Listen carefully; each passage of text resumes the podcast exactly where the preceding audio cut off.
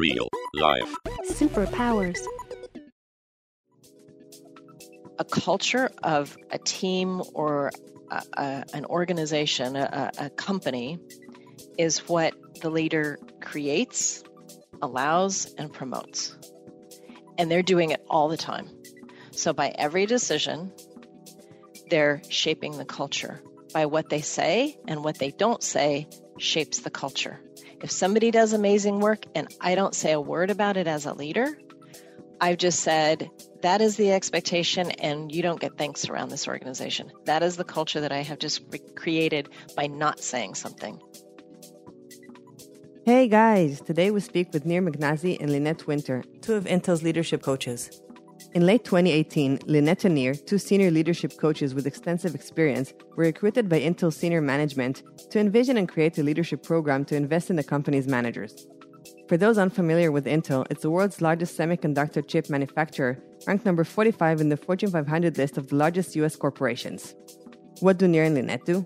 They coach Intel's managers, helping them lead through empathy and become the type of leaders that people want to follow. For a large corporations such as Intel, accurate leadership is a necessity. But what applies on a large scale is super relevant for any organization. At the end of the day, it's all about human beings moving things together and how they do it. Lynette and Nir are pros. They know how to shine a light into the right areas and work through growing from them.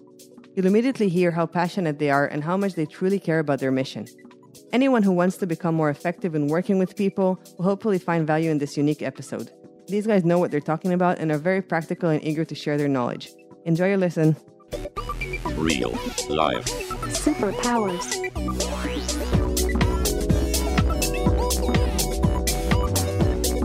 Up in the sky, it's a bird. It's a plane.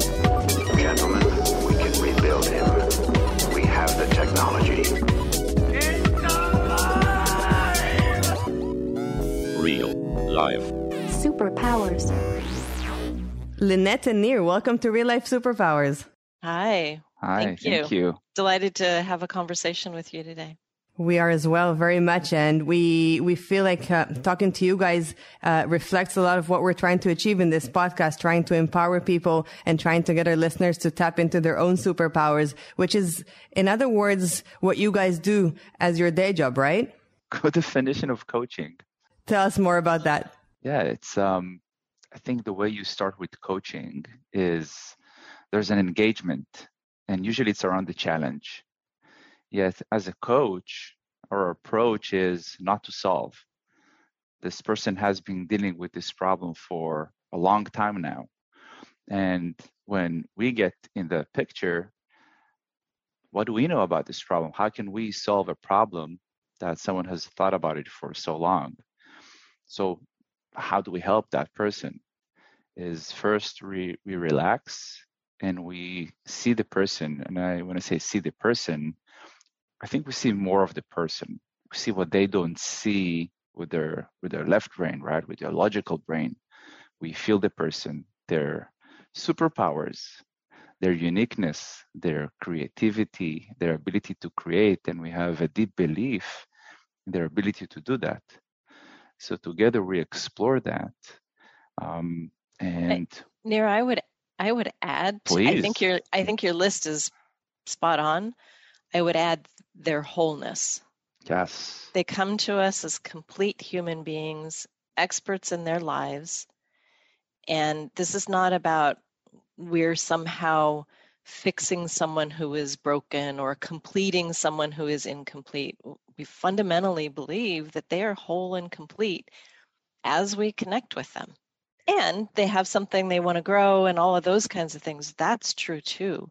But this is very interesting because you're you're saying that people typically are aware of what's holding them back and that they have a problem and especially uh, in a work environment where you guys are there as the coaches um, how does it go like do people come to you with a specific problem sort of like in billions where there's wendy if, if you guys know the show or is it more like you go on a journey together with managers I think it's both. so I do typically people do come in with um, a, a challenge that they have identified. Sometimes it's not really well articulated, and we can help them you know shape that and and put language to that um, and then it's a journey together. Uh, because i will say in my experience of coaching most of my coaching engagements i'm actually surprised at what comes out and what unfolds. We we have a trajectory a direction we want to go but i'm often as surprised as my clients are about what they uncover and so sometimes people have a sense of their like their superpower or where they want to go. Sometimes it's a little um, sometimes their gifts are in their blind spot and we can help name that for them just by seeing them, by meeting them in an empathetic way and coming in again with that foundational belief of they are complete and whole and they have gifts that we can help them uncover, sometimes help them articulate more clearly, those kinds of things. But to your direct question, it is both. They typically have something and it's a journey, and, and we're alongside helping them unfold what that journey can really look like. As a um, personal uh, proud stalker of Nir, um, um, we had a conversation once and um, I remember something. I, I, it's not the wording, but like I, I, I simplified in my brain. So I'm sorry if I'm changing it, but I think the the how and and what are usually they know, which could be how they see the problem and what they do. The hardest thing to do is being passive. Like when you get advice of something, he's trying to solve a problem quickly. He's trying, and you said we don't solve problems. So it's actually getting out of the perspective and seeing when you uh, on blind side or objectively, okay, like a coach would do it to a team. So he's not the main attraction. So what is the biggest challenge of being objective and passive, but being active because of the expectations of solve my problem? Very good question. I think we're talking about, if I understand your question correctly, about the relationship between manager and team. And how can you, as the person who's supposed to solve how can you engage in coaching? And we know uh, the the number one quality employees look for the, uh, from their managers to be a coach, right? If you look at Project Oxygen of Google. And my answer is, and I'm going to use a quote from from my, one of my clients. One of the insights they had is, when you come in and solve all of my problems, when you tell me what to do, I feel like I'm stupid. Now we're hiring smart people, very, very smart people. So we should believe that they know or they're able to solve their problems on their own. What is our role? Because we lead through others, because we lead through our team, our goal, our purpose should be to improve grow, develop the capabilities of our team. If the capabilities of our of our team will grow, the production, the results, the efficiency of the team will grow. We will be more successful. Now, if we will solve everything, then we're we're the wall, we're the bottleneck. Everything needs to come through us. They can't grow if we solve everything. So, from this mindset, when our team comes to us and they need help, we need to ask ourselves, how urgent is this? Does it need to be solved immediately? Or can we spend, and I'm not exaggerating, 10 more minutes, 10 more minutes and explore the problem with the team? What's the source of the problem? Help them get clear about what's really going on and how we can work it out.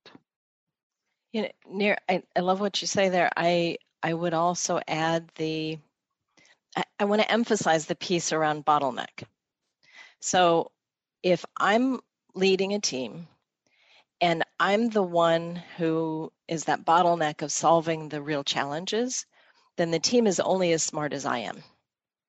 And that's a problem because if I have a team of 10 or a thousand, that team, that te- team of 10, that team of, of 1,000 is infinitely more smart, creative, capable than the one.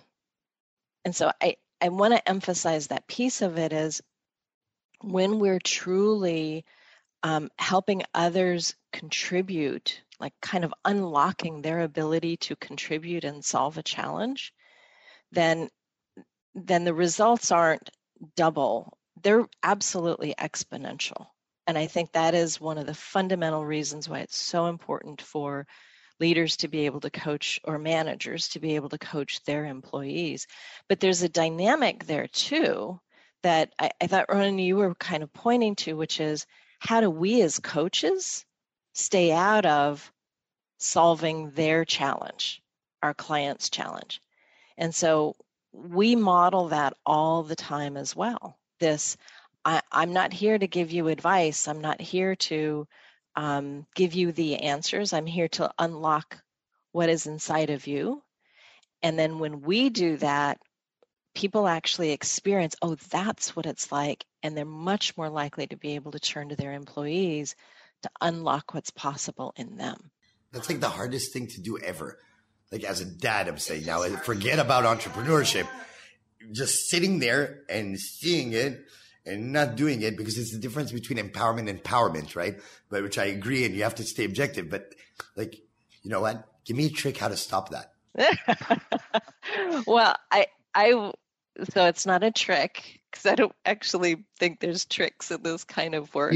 Um, what I will offer is something that I practice. I practice it with my eight year old daughter, I practice it with my coaching clients. And I actually offer this as a perspective, which is what is this situation calling for?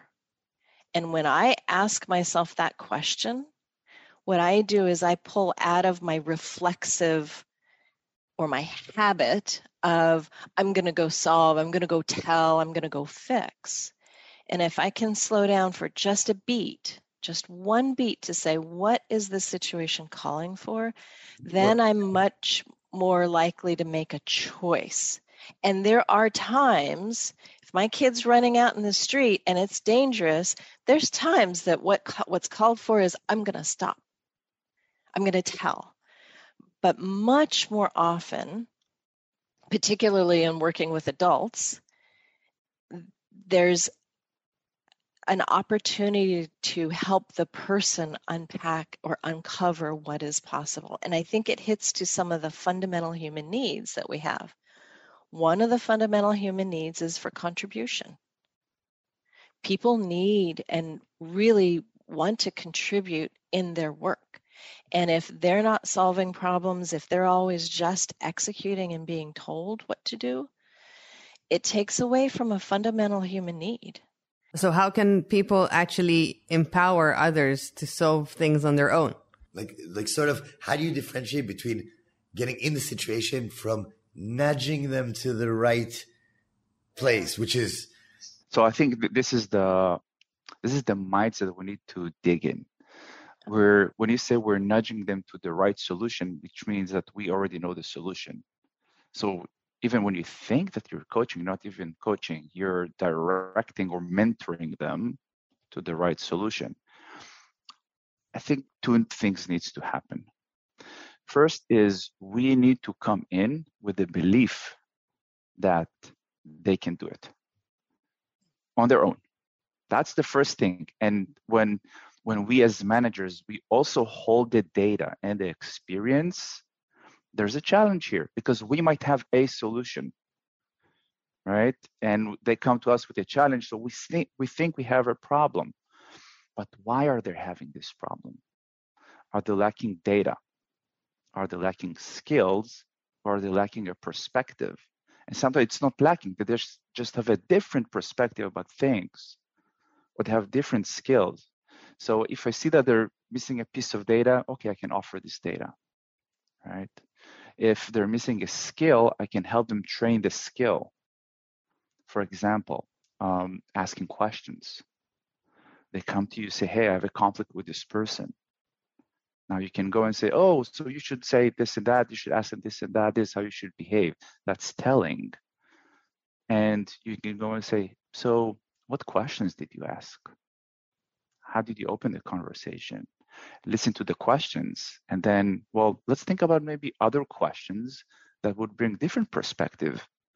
How do you know, for example, what's the perspective of the other person in the conversation?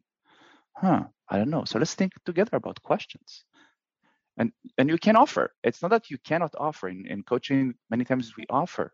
When we see a missing skill set, it's okay to go into let's call it teaching mode. But it's very short bursts of teaching and only if needed. Many times we find that the root of most of the problems are not technical. It's Right. about relationships. Now, if it's technical, sorry, if it's technical, you need to teach, go and teach. Okay. But if it's relationship, there's a lot of space here for coaching. So it's like the end game of saying, giving them the belief that they can solve it themselves. That's like the outcome. The outcome is giving them the, the, the empowerment, giving them the, you believe that they can do it. So they have to believe that they can do it. Hence the ch- problem solved because the small technicalities of that is like maintenance, right? But that would be success for you, right? Or I would say it's a process. You start from completely believing in their ability. And they they might start from a place might. That's why they're coming though. They don't believe they can solve or they're having struggles to. Well, it's not about sometimes belief, it's about they're stuck in their challenge. Mm-hmm. They're not in a place of awareness. Do I believe in myself or not? Of course, of course. It's a specific challenge. Correct. All right. But we believe they can. And if they believe they can't or cannot, I think right now it's insignificant because what we do is we unpack the challenge. And even if they don't believe that they can, and we do, then at least they leave with one action they can take at the end, maybe one different way of looking at the situation and the challenge. And then they go and explore and practice or experiment. It's a word that we like to use. And from experiment, they get different results and different reaction from the environment. That's how your self-confidence starts to grow because you're seeing different um, results from different actions that you're taking. And what's really key here is helping the client see the way they're seeing the challenge.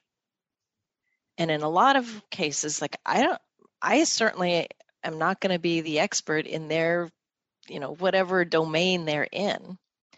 Um, that would severely limit my ability to support others. But to help them see how they're seeing the challenge, how they're relating to it, and to help them basically kind of shine a light in a place that they're not looking, help them see the challenge from a different perspective.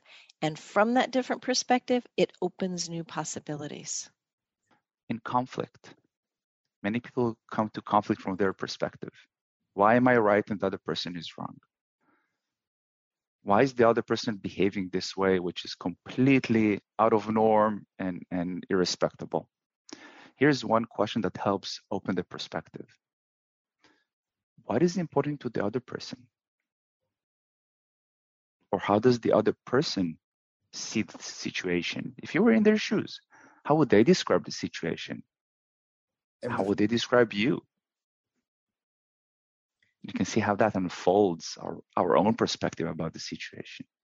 I'm trying to think because I, I love that, but I'm trying to think practically because at the end of the day, you know, management is hectic and many times I am actually guessing that it's not a specific hurdle that somebody is trying to overcome, but something that's broader, but just, you know, some form of level of management that they've reached. And I don't mean in an hierarchy. I mean in general in their skill set.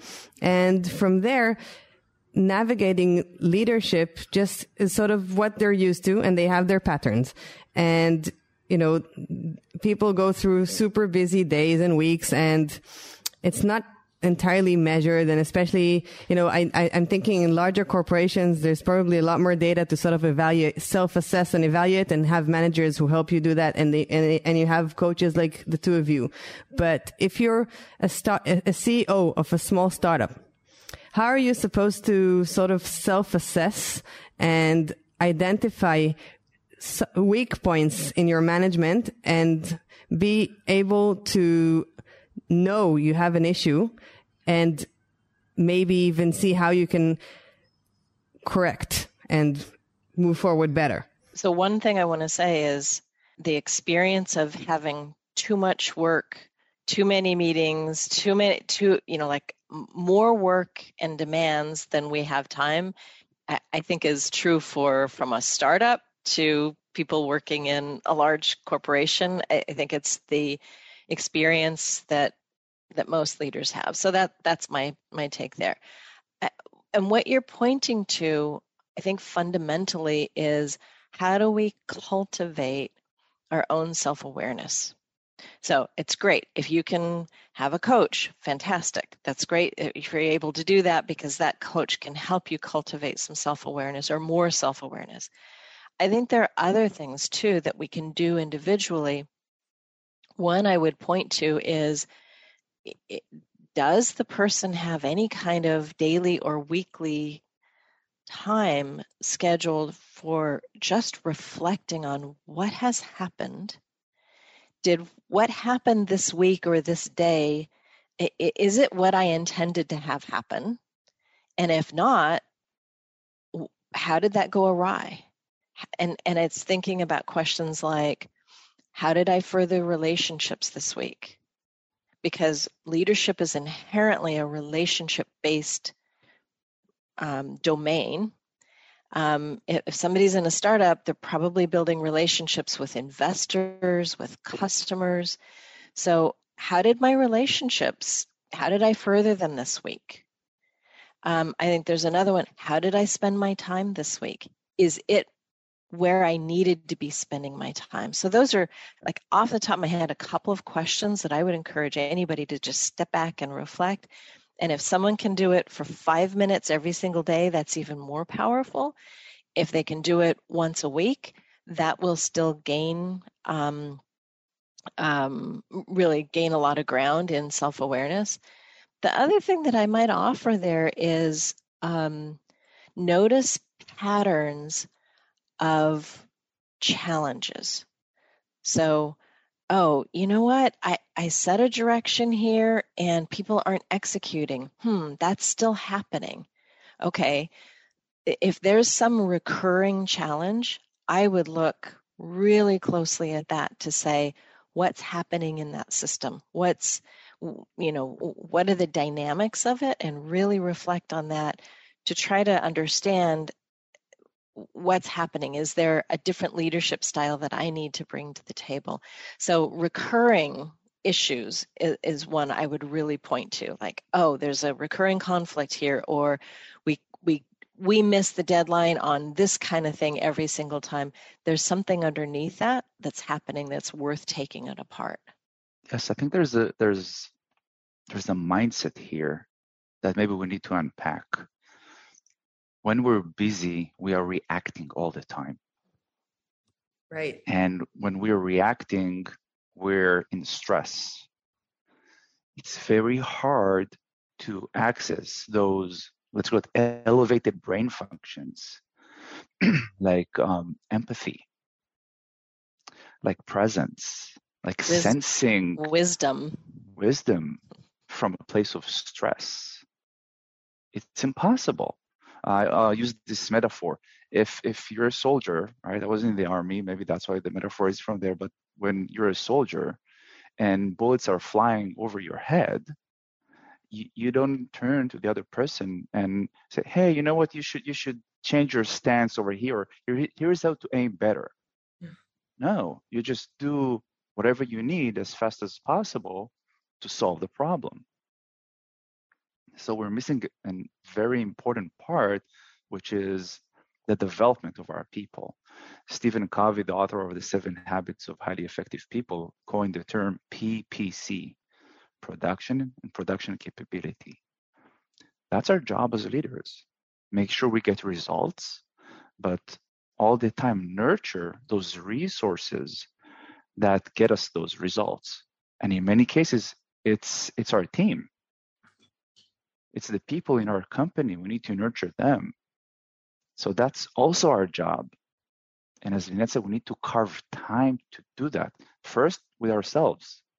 If we don't develop, if we're not relaxed, if we do not manage the stress, then we're not available to actually see what's going on here. You can go into a meeting with two mindsets solve, solve, solve. I have another meeting in half an hour. Investors are calling me, or how do I get this money and be occupied with that? Then you're not receiving what's in the room right now and needs your attention. Or you can practice your mindfulness. You can sit back, feel the chair against your back, and start to absorb and use more of your what I call brain processing power to understand what's going on and open yourself to more wisdom, to more resources of your brain to see, okay, what is going on? How can we solve it together? By the way, in the room, there are many brains, and collectively, they are much stronger. So I think it's a practice, and people should be very intentional with this practice of mindfulness, of taking those breaks for reflection, and think about the race car.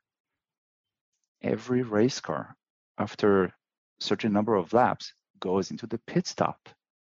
Even if you're number one, even if you're the lead, you're going to lose your lead to go into the pit stop. And this is actually typically when insights happen, new thinking happens, not when we're in the execute, execute, execute, do, tell that person, respond to this email. Insights happen when our brain is actually more relaxed. And so it, creating that time for it is really important where we're not trying to solve something. Um, there's a, I just read this last night. I'm, I'm reading a book on dyslexia, and there's a, a, a paragraph about Einstein. And when he had insights about the theory of relativity, it, it, he was actually daydreaming. So this is this is when the insight came, not when he was working really hard on a particular problem. So this stepping back and out of the fray helps us to see the patterns, to make new connections, to have new insights. A lot of times people will say, "Yeah, I have my best ideas in the shower or when I'm hiking." So finding those times to be self-reflective, um, finding times to kind of step out of the fray are are vital. I, I mean, I don't, I wouldn't even say that it's a nice to have. I think it's a have to have for most leaders if they're really serious about doing fantastic work in the world. You guys are super talented, and also the communication skills are, are amazing, and um, and also being there for other people, okay, which is is the sense, okay, um, is is is very um, very kind and harder than being uh, active, at least on the feedback side. And I'm wondering something. You both can be the people. What was the moment where you felt the impact of helping someone else or empowering someone else or the gratitude that they gave them that you said, okay, that's this before probably being in, in culture? Like, how did you feel like that was the, the thing? Because you both have a choice, right? When did it hit you that you can actually like you'd rather do help those people and gives you better and you'll be better in that or you want to have a sorry, you want to be a master of helping other people as opposed to being a master yourself and getting other people to help you. It's a different skill set. I don't know if this is going to answer your question directly, but there's a, a ton of moments that happen every week in coach. No, no, before, before. Like I'm thinking of when when you made the choice to do that. I think my choice came really early in my career, and that was I walked into an organization that I had some management skills, some leadership skills, but I was not the domain expert. So I, I think it's a different challenge if you're domain expert. So I was not the domain expert, and I looked at it and I said, How do I add value here? And what I knew is it wasn't going to be me getting smarter in the domain expertise. There were some people who had 20 years of experience and I just wasn't going to garner that kind of experience in a short period of time. So I said, What is my unique contribution? And so I flipped it and said, really kind of uncovering what am I good at here?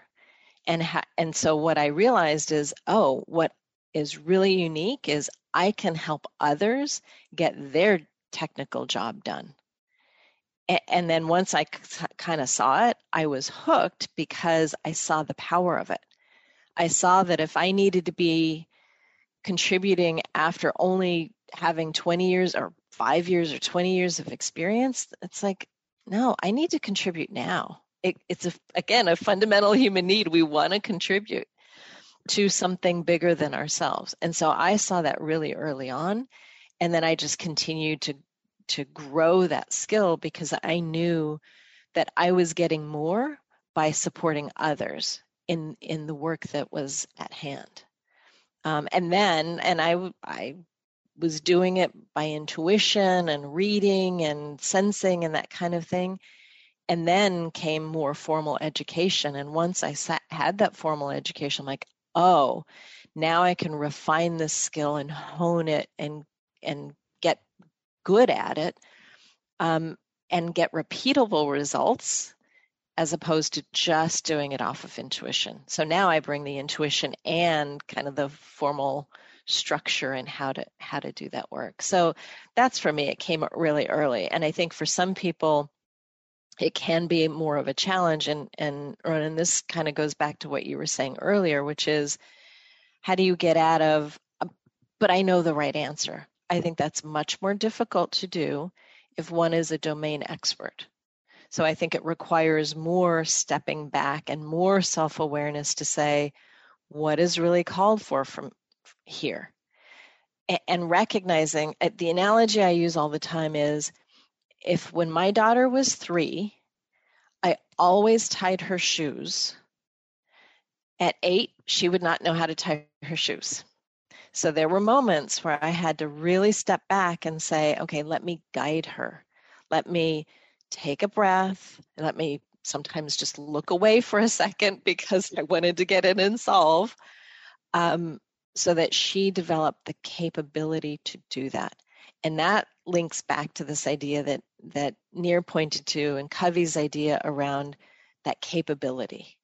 So if we're always solving, we're not making room for others to grow into their own capability and and uncover their superpowers. And i think that's really limiting for a leader but i think it's limiting for an organization as well. I, I think it it um it, it could be the path to this isn't going to be successful and Nir what was your sort of aha moment i think i connected a lot with what lynette said we want to contribute I think I learned it from home from my father, uh, seeing how he managed at the age of 12. He took me to uh, the factory he managed, and I saw him manage um, his employees. Most of them, uh, you know, people with very low income. They work very hard just to survive, and I could see how my father took care of them. I really fought to make sure they they get what they need um, just a, a short story. One day, one of his employees comes crying to work, and I'm there. I'm seeing that she's crying. He said, "Hey, what's going on?" She said, "Well, they cut off my electricity. Cannot pay the bill, so they cut my electricity. I, you know, I have food in the refrigerator. The kids. What am I going to do?" My father just took her, went up to uh, the accounting, and you know, banged on the table of the accountant there and said, "Write her a check." write her a check right now because um, she cannot pay her bill. And the accountant was, well, I can't do that. I can I can give money in advance. My father just raged, raged. You're gonna write the check right now. He started shouting. Um, so the owner of the plant came out, running out of the door. What's going on? What's going on? And my father shouts at him, now, a check now for her uh, that her electricity was cut off. I'm going to pay her right now so she can go and pay the bill. And the owner says, write a check right now. You heard what the man said. He took that check, gave it to her, said, You're going to go now and pay the bill. The time for today is covered for you. Don't worry about that. Come tomorrow uh, when things are fine. So that's the spirit thing that I got from my dad. It's the spirit of contribution, taking care of people. And I think it truly aligns with what Lynette said that our basic need is to contribute and we feel good when we're contributing and helping others sometimes you know when we see someone who's homeless on the street um, very old so our old our judgment doesn't uh, flare up too much. And you know we give them this uh, $10 and we know they're going to have a hot meal because of that. How do we feel inside? We feel great. And i think coaches stumble into coaching in a way as another tool to empower that basic need of contribution. We like to contribute and we feel good as we contribute. So maybe it's very selfish, but hey, others are getting some benefit. I know that we're sometimes ending a coaching session and we look up and we say, thank you. Just mm-hmm. th- thank you for putting me here in service of what just happened. I do feel coaching is is like a pipe. We're a tool. And we're helping others and it feels great. And I think every coach had their moment where they could actually see the impact of coaching and empowering people, as you said, René. I think it's a very important word in coaching, empowering. And you just say thank you. And now you want more of this. And that's why you go and keep learning and diving and improving your coaching skills because, yeah, I want more moments of that. I, I truly believe you. Um, and I want to now make things a bit more difficult because I have a question that I'm curious about. Um, you know, you were saying that story about, uh, your father, the, the plant that your father was working in. And I'm thinking to myself that the industrial era is over. Um, and people I think the average uh, time that a person is, is in one job is about two years. Maybe that, you know, maybe in Intel it's longer. maybe in larger corporations, they, there are people that tend to stay, stick around longer. But, you know, even if it's a startup, a small company, um, it's very difficult to sustain a group of people that are aligned around the same mission and vision. And I'm trying to understand how can managers truly be there and create a sort of culture because you know, those words are thrown around all the time now. It's like very trendy to talk about mission and vision and brand framework.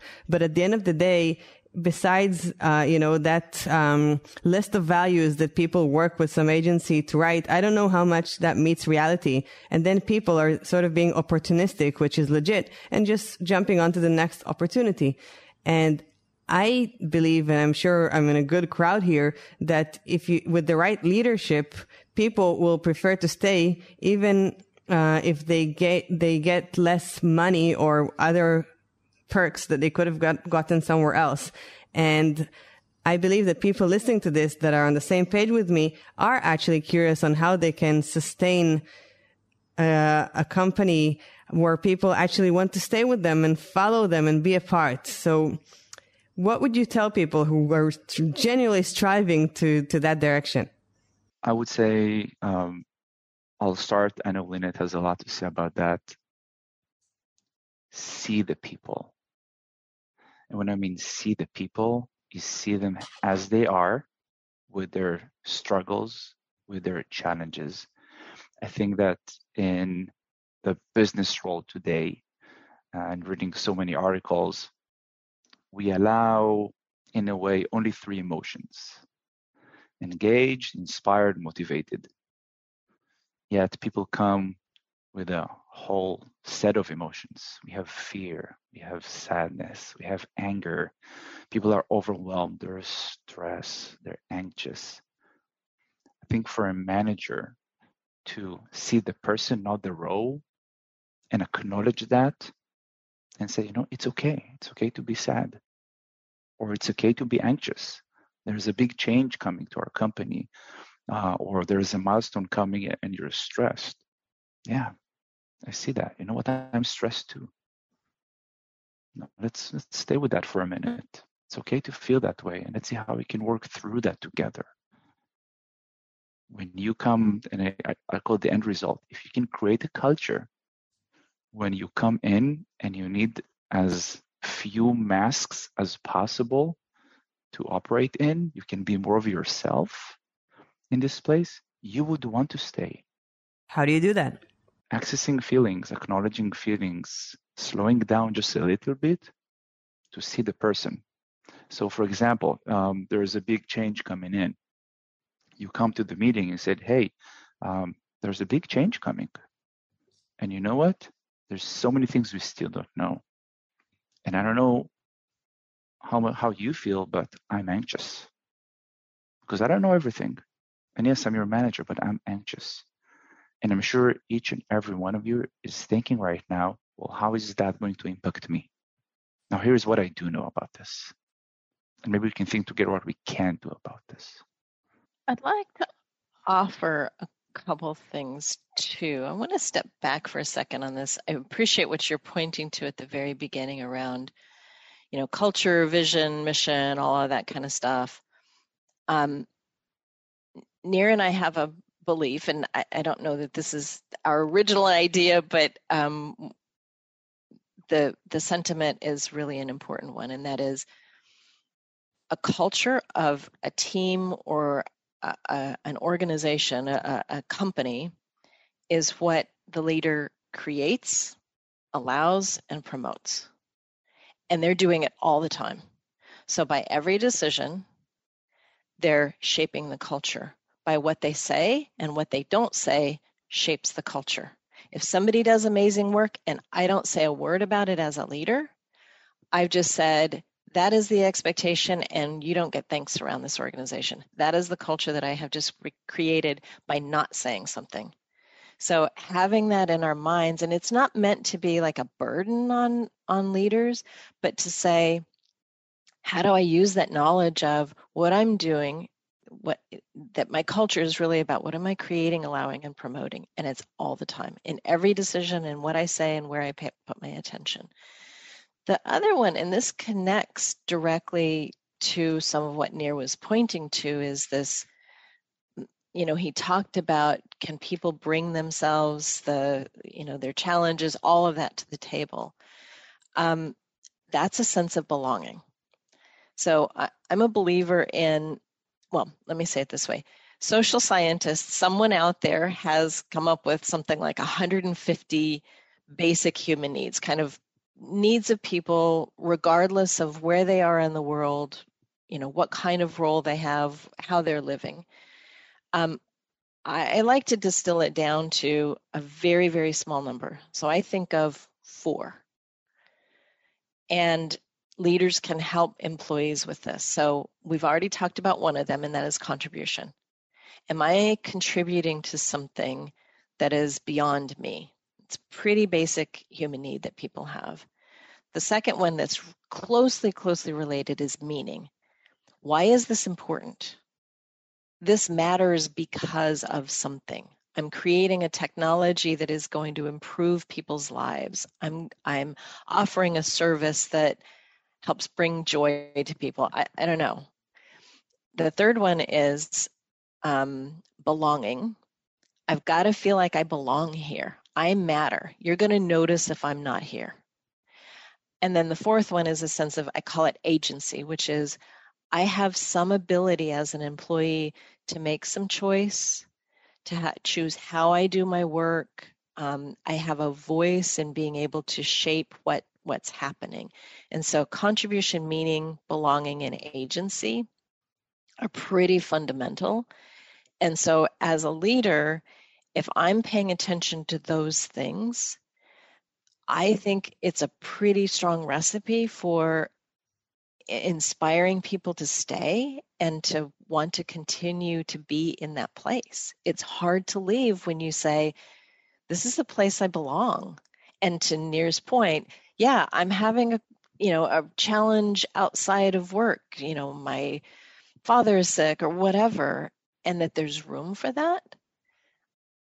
That means I belong because I'm accepted with you know my gifts and and challenges that I may bring to the table. So I think you know, c- competing only on on money isn't going to do it, and perks and all of that other stuff. But excuse me, but when we have those four things in place, it's much more likely that people are are not going to just follow the you know the dollar sign or follow the money but say yeah this is a place where i can really thrive. Thank you so much for saying this because at the end of the day, even if people are going to be paying attention to those things from selfish reasons, uh, I think it would be the sort of very healthy uh, sort of selfishness. selfishness.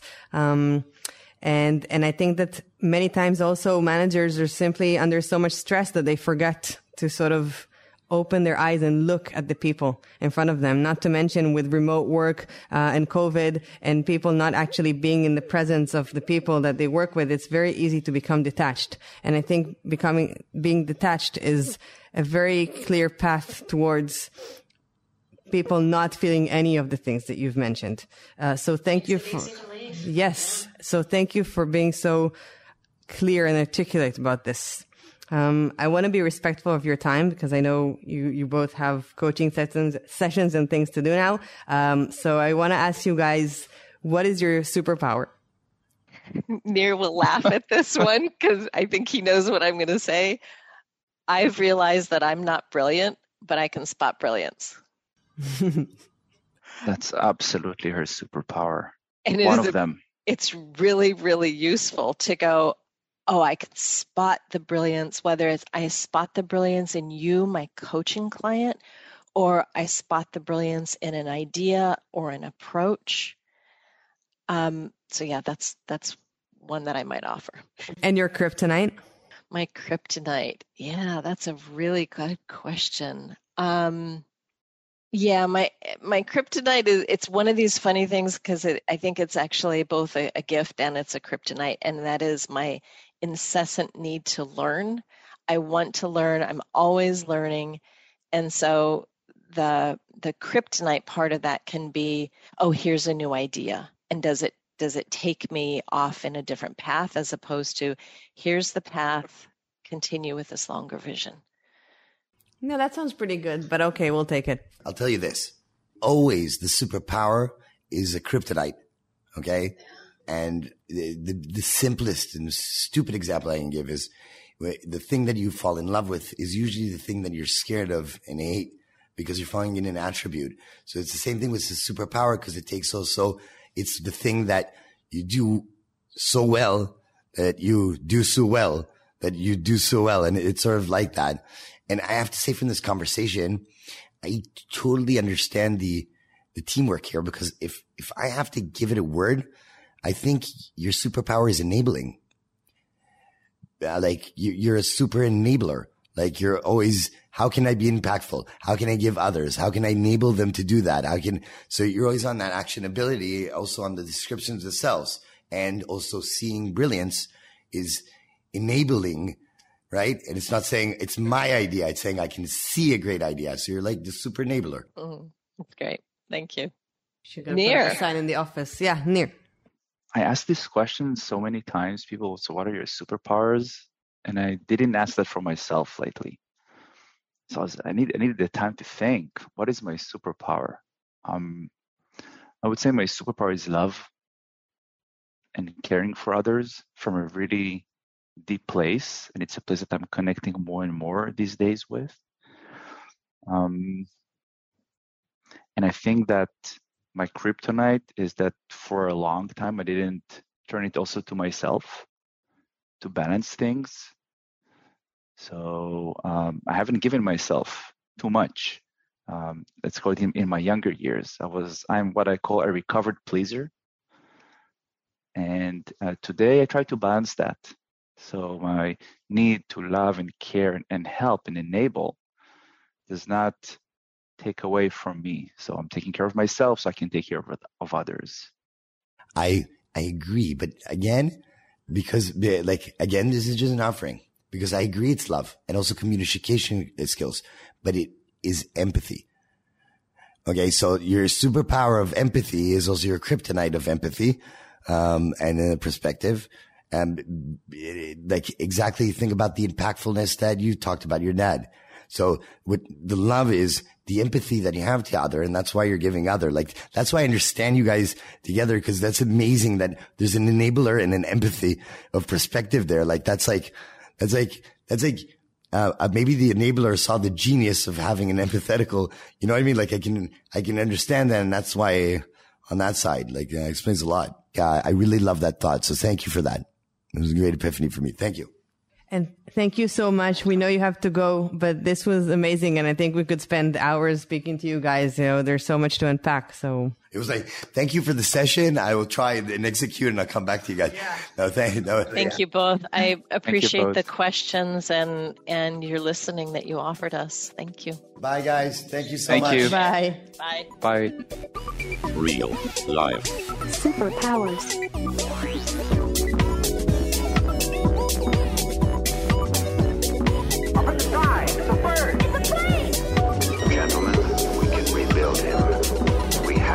Technology. Real life. Superpowers.